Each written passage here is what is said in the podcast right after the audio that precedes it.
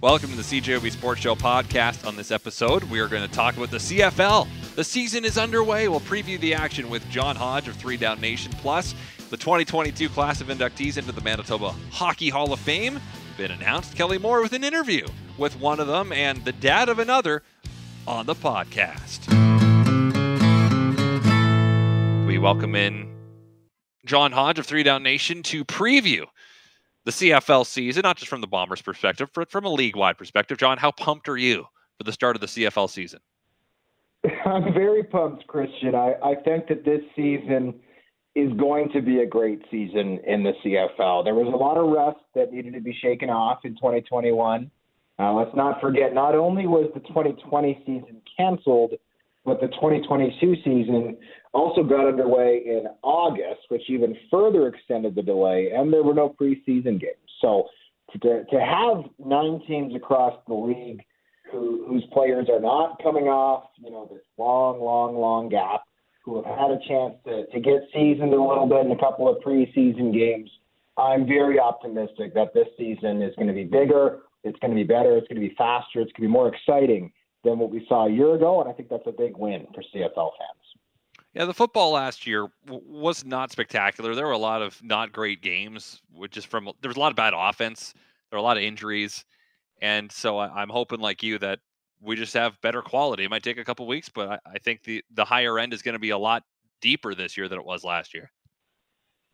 Well, something that you often hear coaches say is, is the biggest leap in development for players happens from year one to year two. And I think that is true not only for the Canadians who come out of Canadian universities and U Sports, but also for American players who have never played three down football before. And let's, let's not forget, a lot of the Canadians in the CFL as well these days do play four down football in university and, and even in some cases in their, their latest years of, of high school. So I think last year was was you know it was a number of factors, and you're right. The offense was down. There there were some great games, of course, but there were some games that did lack the high flying you know style of football that we're accustomed to seeing in this country. Um, you know, we had a ton of veteran players retire over the, the extended gap from the end of the 2019 season to the delayed start of the 2021 season.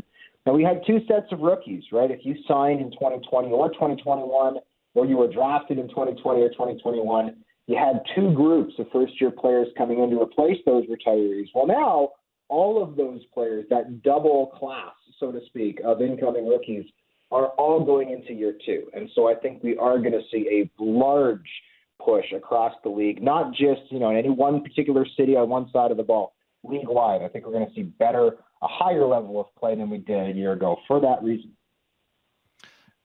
Conversely, the Winnipeg Blue Bombers won the Grey Cup in less than seven months ago. It's going to be the shortest offseason they've ever had. Do you think that might have a negative impact, or do you think that's going to be a non factor? Because more or less every team is going to have a shorter offseason than usual. I, I, don't think that, that it'll play much of a role. I mean, the Bombers got to. Uh, they got to defend their title for free in 2019 for, for an extra year. So maybe this evens it out. They, they had an extremely long uh, tenure with the Cup after the 19 season. They've had a shorter tenure this year. I mean, this, this is a veteran laden club. They are going to be starting a couple of rookies tomorrow due to injuries across the roster. But, you know, I, I don't think that the shorter layoff will will affect this team in, in a negative way. If anything, I think you know, minimizing the off season from you know its normal six seven months to a a five you know five and a half month period is just going to help players stay fresh. It's long enough to to get over those bumps and bruises that come over the course of the season, but it's it's it's not so long that it's maybe a little tougher to get back into that that you know grind of of camp and the start of the season. So I don't see that being a factor for them. Do you view the Winnipeg Blue Bombers as the team to beat in 2022? Yes, I, I do. I, I think that's absolutely fair to say. Um, they're the back-to-back champions. They've got the MOP at quarterback, who I mean, Zach Collaros also won a Grey Cup MVP. It's it's it's really the best season that a player can have. Um, yes, they've lost some some names, and and I do think that this team has maybe a little more to prove this year than it did last year, just just because of that, right? Andrew Harris is in Toronto. Kenny Lawler is in Edmonton. Drew Desjarlais goes to the NFL. DeAndre Alford goes to the NFL. You know, and and and I, I still think they're the team to beat, but but absolutely they need young players to step up. Last season, the question mark was in the secondary, right? We had Winston Rose go to the NFL. We saw, you know, a couple of changes there. All of a sudden, in 2021, Deatrick Nichols comes in and is a CFL All-Star. DeAndre Nichols is a CFL All-Star, and we see, okay, actually, you know, everybody thought the secondary might be a concern, and then we went, okay, no, this is, this unit's going to be just fine. To me, this season, that's the receiving corps. You know, Darvin Adams is going to make his return to IG Field tomorrow as member of the Ottawa Redblacks. I think the Bombers were looking to uh, Jalen Saunders, the former Cat, to fill one of those spots. He was released after being the subject of some legal allegations. They've got Greg Ellingson in the lineup, but they're also starting a rookie in Dalton Schoen in the receiving corps. So, provided that the, that history repeats itself, I think we'll look at the receiving corps and say, okay, there, there's nothing to worry about with this unit. These young players the Bombers have found are, are up to snuff. But just like last year, we'll have to wait and see. But are they the team to beat in the CFL? Absolutely. I think that's fair to say. They still deserve to be considered the number one team. Kids screaming in the courtyard here. So, looking around the, the rest of the West, then, who would you say would be the closest to Winnipeg's heels here? Would it be Calgary playing tonight?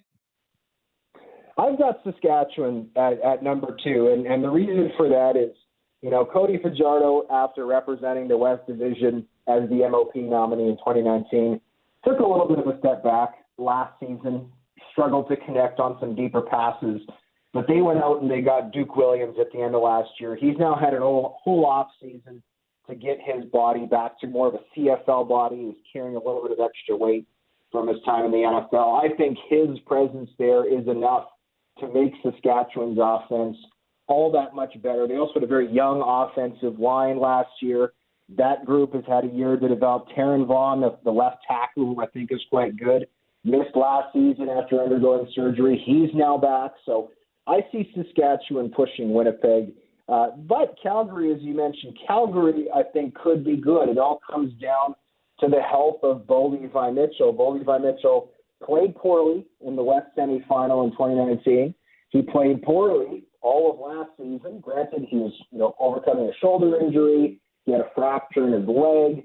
So, you know, the injuries are part of it. He says he's healthy now, but he also played poorly in the preseason. And I think it's fair to question at what point do we have to stop giving Bo Levi Mitchell the benefit of the doubt simply because he's Bo Levi Mitchell? Bo Levi Mitchell is going to be in the Hall of Fame. I'm not taking anything away from him that he did from 2012 to 2018, but it's been a couple of years now since we saw him be the number one player in the CFL. And so to me, I need to see more from Bo Levi Mitchell before I put Calgary into that top tier of teams in the West Division. That said, do they have the tools to to put together a strong season to make a push for the West Division? Yes. I think the defense is going to be very good. They're very well coached. I think that offensively, Reggie Begelton is one of the most dangerous weapons in the CFL. And Kadeem Carey ran the ball really well for them out of the backfield in 2021. So I see Saskatchewan as the number one threat to Winnipeg, but Calgary also a threat as well. So why Saskatchewan then? Is it defense? I think Saskatchewan is the best linebacking core in the CFL. Uh, they brought in Darnell Sankey, who was the middle linebacker in Calgary last year, a very good player. Derrick Moncrief is back there. I think he's the best starting strong side linebacker in the CFL. AC Leonard coming off the edge, I think, is an underrated player, and and I think the secondary is is solid. I don't. I think the secondary is taking a little bit of a step back since last season, but the secondary is good. And Jason Shivers coaches that unit very well as well. So to me, in Saskatchewan, I, I think the offense could be a little bit more explosive. I think Cody Fajardo was better than Bo Levi Mitchell was a year ago. And defensively, between the two, I, I think you pick your poison. I think Calgary's better in the secondary. Saskatchewan's better in the linebacking corps. And along the line of scrimmage, I would say they're probably about even on the defensive side of the ball. Is BC a threat, or is the question mark of quarterback just too big to say what they could possibly be? I think that BC could make the playoffs. I don't think it's fair to say that they're going to push for first place in the West Division. And and we'll talk about the quarterbacks in a moment because that's a huge story. But to me, it, at the end of the day, it comes down to the offensive and defensive lines. The offensive line was the worst in the CFL last season. They didn't really do anything to address it, which I think was a mistake. On the defensive side of the ball, they added Steven Richardson, the former Blue Bomber, at defensive tackle, but he suffered an off-season injury that, from what I understand, is going to keep him out for most, if not all, of the season. And so I don't think they're good enough along the line of scrimmage. That said, Nathan Rourke, the starting quarterback, born in Victoria, BC, raised primarily in Southern Ontario, is going to be the starter. I'm a lot higher on Nathan Rourke than some. I do think that Nathan Rourke is ready to be a starter in this league. However, I think BC needs to make sure that they utilize his skill set properly. If you ask Nathan Rourke to stand in the pocket like someone like a Bo Levi Mitchell or a McLeod Bethel Thompson, I don't think that's going to serve him well at all. He, he's almost a, a Chris Streveler type, and you need to game plan especially for him. He's exceptionally athletic, very fast, knows how to use his legs. I believe he ran for over 2,000 yards as a quarterback at the University of Ohio when he was with the Bobcats. So he is an absolute athlete back there, definitely a, a weapon to be used. And I think if the team is able to get him out on bootlegs, use use RPO, use play action, you know, get creative in the backfield and, and make life a little bit easier for a young quarterback and let him utilize his legs. I do think BC has what it takes to to to make the postseason as that third seed in the West. All they would need then is Saskatchewan or Calgary to come back a little bit and take advantage of some opportunities as they arise. Over in the East, Montreal playing tonight, of course, opening it in Calgary. They went seven and seven last year and lost in the East semifinal. I think uh, Hamilton's probably a bit worse this year. Ottawa looks better. Toronto, I don't know. Montreal depends on Vernon Adams, of course. Where do you think the East is going to go, or is there just so much volatility that they might just all beat each other up all season?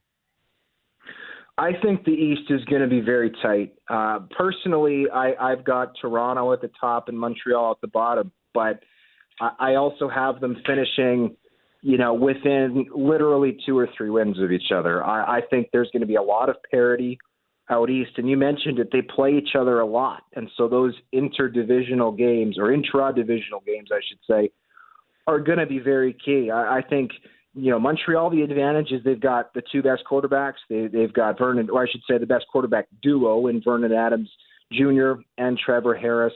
I think they've they've upgraded their defensive line a little bit, bringing over Mike Moore from the Edmonton Elks.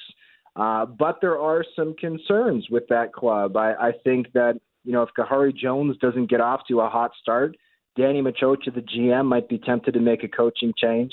Um, in Toronto, I think that team has a lot of depth, but McLeod Bethel Thompson has lacked consistency. I think you're absolutely right, Christian. The Ticats lost some key pieces. Some of their other key pieces are a year older. They're a bit more of a veteran laden club. And then Ottawa, I, I think they've done a great job. They're tomorrow they're going to be starting ten players on offense who are not on their team a year ago. And anybody who watched the Red Blacks play in 2021 knows why. That offense was really, really bad a year ago. I think they're going to be much, much, much improved with Jeremiah Masoli at the helm. But of course, it's also fair to question how quickly can that team gel? Because when you, you know, from one year to the next, swap out. I mean, their their roster is at least half new, which is a really really high percentage for professional football. You know, obviously they're going to need an opportunity to gel. So I think the East is absolutely up for grabs. I think it's going to be very close, and I think all four teams, to be very honest, have a legitimate shot to host a playoff game and even finish first in the division. It's going to be a lot of fun, John. Appreciate your time tonight. We'll have you on lots during the season. We'll see you at the game tomorrow night. Appreciate that, Christian. Well, the 2022 Manitoba Hockey Hall of Fame class is about as star studded a one as I could certainly remember. Uh, six players are going in, including a gentleman who's representing an inductee uh, and a gentleman who is going into the Hall of Fame. Uh, Brad Chartrand, former Canadian national team member, former Los Angeles King, and Cal Botterill representing son Jason. Uh, last year, of course, uh, Dorothy represented, or last time Dorothy represented Jennifer. So now did you have to flip a coin for Jason here, Cal? Or uh, listen, I needed it because, as I said, I'm the least famous guy in the family. So, uh, uh, no, it's an honor. And when uh, you know, Jason called last night, he was excited about this thing, and he knows the history of this hall and how many great people, great players, and teams are in there. So, we could tell he was excited about it and and very honored. So, yeah, it was fun to say uh, to get up and say, uh, you know, where did where did it all start? It started here in Manitoba, and he got a grounding here and and the time he spent with the uh, Olympic program where, where Brad was playing was was priceless in terms of how much he learned. You know, he just was soaking it all up as a, a young player, and so yeah, he'll be uh, thrilled uh, come October for sure. Absolutely, yes. As Cal mentioned, the dinner is going to be October the 8th, uh, and uh, certainly long overdue. We had one canceled because of COVID. Brad, who Cal Botterill just mentioned, is Brad Chartrand. Uh, you know, and, and, it's funny, Brad, how the six degrees of separation work uh, in this province, in this city, and especially in the sport of hockey. Uh, you and Cal worked together on the national team. Uh, Jason, I believe, was the stick boy, Cal was saying. So, I mean, how good is that? Well, I'll give you another one. So I started hockey when I was seven. They, they, mentioned, which is kind of a form of child abuse, I suppose. My, I don't know why my parents didn't put me in earlier, but uh, my first power skating uh, coach was the Dragon Lady of Hockey, Val Johnston, and I just ran into her sister Shelly while I was here. Uh, and she's and, oh yeah, that's my sister. So re- really, the commonalities um, of the coaching, and but that's why Manitoba hockey is special as well. Uh, just listening to those stories, like you, there's a touch point in some capacity for all of us. So it's, it's pretty special. Yeah, you know, Cal just mentioned how thrilled Jason is to be going into the Manitoba Hockey Hall of Fame. You look at the inductees, and it is incredibly special to be a part of that group. Honored, so much respect for you know the members and, and obviously all the volunteers. But I will say I was I was fortunate enough to have Greg Lacombe, a member, uh, Andy Murray. I'll throw in Bill Percy, who was an amazing hockey coach, and now that I'm a youth hockey coach, I'm kind of like every drill is the Team Manitoba drill or the Team Canada drill. And the, but no, I, re- I really take those roots of, of what those coaches provided. I mean, a national team. I coach it like the national team, and um, you know, the, the, I just really want to give back and hopefully the, the youth kids can uh, can learn from my roots here too you know, Cal, when uh, you guys were working together with the national team, I don't think there was ever the thought, ah, you know, June the 9th of 2022, we're going to go into the Manitoba Hockey Hall of Fame together. Of course, you're representing Jason, but, uh, you know, uh, just we always wonder where the hockey acumen comes from. And I mean, we're seeing it on a nightly basis with Jennifer on the Hockey Night in Canada coverage as well. Uh, but when you're around the game and you're around great people like the Brad Chartrands and the Andy Murrays and the Greg Lacombes of the world, uh, uh, there's a lot of knowledge to be gained from that, isn't there? Oh, I think for sure. And uh, as a parent and an observer of kids, I think you start to see signs in people, whether they, they, may have something special or a persistence. And I always remember Coach Donahue, I did some work with basketball. He gave Jason a poster, and it was Dream Big Dreams, Jason. You know? Like straight up, he put it on his wall the whole time. So you know, here we were in, uh, you know, in in Calgary, and he's the stick boy, and we're trying to get the guys playing the game on the bench, you know, so they're ready to go. And I'm trying to teach them that, not, not. So I took one on the other side and taped them. And the guy, I showed the guys the tape. They're dying laugh. Jason's the only guy really doing it. He's taking up the ice on defense, getting back in there. So a year later, he came back to Jim Platt's team here, won a provincial championship. He took up the ice, intercepted a pass, went in and scored. He was playing defense at the time. So the beginnings are early because he said to me one time when he was eight years old, take him to a game, and I said, I think I'm going to play great tonight, Dad. I said, Oh, really? I said, How do you know? He said, I can feel it in my bones. So here I am trying to teach mental and emotional rehearsal, and he's already been there. And he's here with us now. I can tell you that. He'll be here with us right now saying, you know, if Brad's there, I'll remember that. And, and he had that kind of connection with people. So it's fun to watch uh, people grow up. And here's some of my students here, like Jill Mathay. I mean, when they blow by, it's just like your kids blowing by. You just say, well, we must be doing something right if they're, they're getting that much out of it talk about doing something right. And uh, I, I, remember interviewing Jason back when he was with the Kalamazoo uh, K Wings. Uh, they were the farm team of the uh, Dallas Stars uh, in the IHL. And, you know, I mean, he.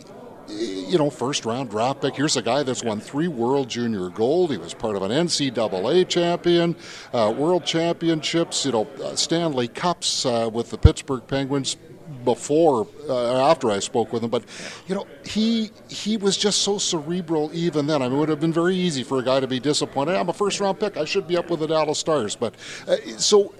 It, how did he come by that to be part of all of those championship teams? Is it just good fortune, or was there something more than that? Here with coaches like Platt, and then uh, exposure to the national team. I mean, kids learn so much by observation. They all thought I must have had some kind of a program. I said, no, no, he just picked it all up from things, and I think he came across people, and he chose people. He chose Red Berenson at Michigan.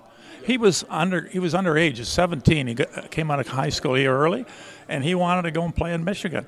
And I mean, Red looked him in the eye. This is the guy, hard guy to stare down.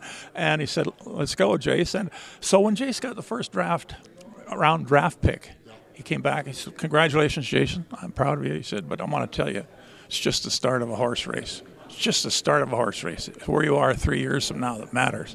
And it was just like boom that's what he needed to know and to hear, you know. So yeah, I think they, the good kids learn from everybody around them, and uh, when you have good programs, good coaches, uh, and good co-players, you eventually figure a lot of things out. And so he, he befriended me with um, J, uh, Jeremy Roenick when I was working with Chicago, and they were like here's like a 10 year old kid and a you know and a, and a top pro. And, and he, he was the one that taught, convinced him to play in, in New England. But I think you learn from people like that uh, that why not? Why not me? You know and I think his daughter later picked that up and said yeah why not me? You know, and a great lesson to be learned Brad. You were not a first round draft pick but you never ever know who's watching and who's going to remember. And so, from your days in the national, uh, with the national team, rather, and then when Andy Murray took over as the head coach of the Los Angeles Kings, you know, your great work, your great attitude, uh, and your talent, uh, you were able to get to the National Hockey League, and, and and not just for a cup of coffee either. You spent a considerable amount of time with the Kings. Yeah, you know, geez, I taken the last couple days to reflect on all this stuff, but I was always an underdog. But I tell the kids too that there's a role for every player if you have work ethic. And I think work ethic is probably a skill, but some people just don't have it. I, I, I don't know why. Like, hey, work harder, play defensive hockey. Some people refuse to do it. I'll take a role as a whatever whatever wing, um, student of the game. Probably wasn't maybe as skilled as some of the players, but I, I outworked a lot of players, and there's a role for, for people on, on the team, and I probably take that into my business career, and hopefully you know my, my kids learn from that as well. But again, really fortunate to have the, the Greg Lacombes and Andy Murray's who always could get the best out of their players too. So w- without that, who knows if I'm here today? So I'm very thankful to have those relationships. I'm not sure if it was the highlight of your career, but you scored a goal in the 2002 Stanley Cup playoffs. That had to be uh, certainly, uh, you know, part of uh, realizing a dream. Uh, uh, who, which team was that against? Which goaltender was that against, if you can remember? And if that's not the highlight of your career, uh, then what was? Well, I, I can remember. yeah, no, it was it was it was game six, game-winning goal against Patrick Roy. Um, that put us in the game seven, and you know, obviously he's a guy I grew up idolizing, and I played against Joe Sakic that series. That was our role. Our third line role was to, was to go against Sakic and Forsberg. So highlighted, highlighted my career for sure. Um, I show the kids every now and then. I don't think they believe that I actually played. Like I mean, my daughter actually was like, "I didn't know you played in the NHL." Like we we're really trying to just you know just in, invoke that humility, I guess, in our family. But no, it's nice. It's nice to reflect on some of those key moments in your career. Uh, Perlator Cup win, I'd put that right up there too, though. You know, I mean, then I, I think Jason won, had won one as well. So some special Manitoba moments uh, for sure that that are probably even better than the pro moments. Congratulations! Uh, please pass that along to Jason for us, Cal, uh, and and to you as well, Brad. And thanks for the time today, fellas. Good. No, it's great. And the final comment on the role player thing, I think role players are the unsung heroes in life and in sport.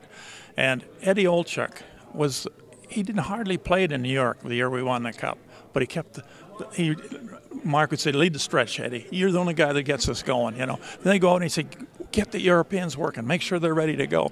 I mean, we won the cup, and they knew it, and so they chose him MVP of a Stanley Cup team as a role player. So it's huge. I've, I worked with several teams where I thought, you know, the, the, key role player, the guy that did those things, was the most valuable player because he kept people around them playing good. And I've heard Jennifer say that, that you know, my, my real job is to make the people around me better. and if I do that, everything else is a bonus, you know. So, yeah, I think uh, the, the, role that Brad adopted to is so critical in life and sport, and uh, and I, I love it when some attention is drawn to it because I think uh, it's a lot more important than some people think. Well, thank you very much for listening to the CJOB Sports Show podcast. If you like what you heard, guess what? You can hear more every weeknight on CJOB from 6:30 to 9 p.m. Of course, that is when the Jets are not playing because if the Jets are playing, then I don't have a show, but I'll be part of the pre and post game coverage anyway. Thanks again for tuning in. Subscribe if you'd like. We're available on iTunes and other places I'd imagine. So farewell until we meet again. And thanks for all the fish. So sad that it should come to this. Try to warn you all, but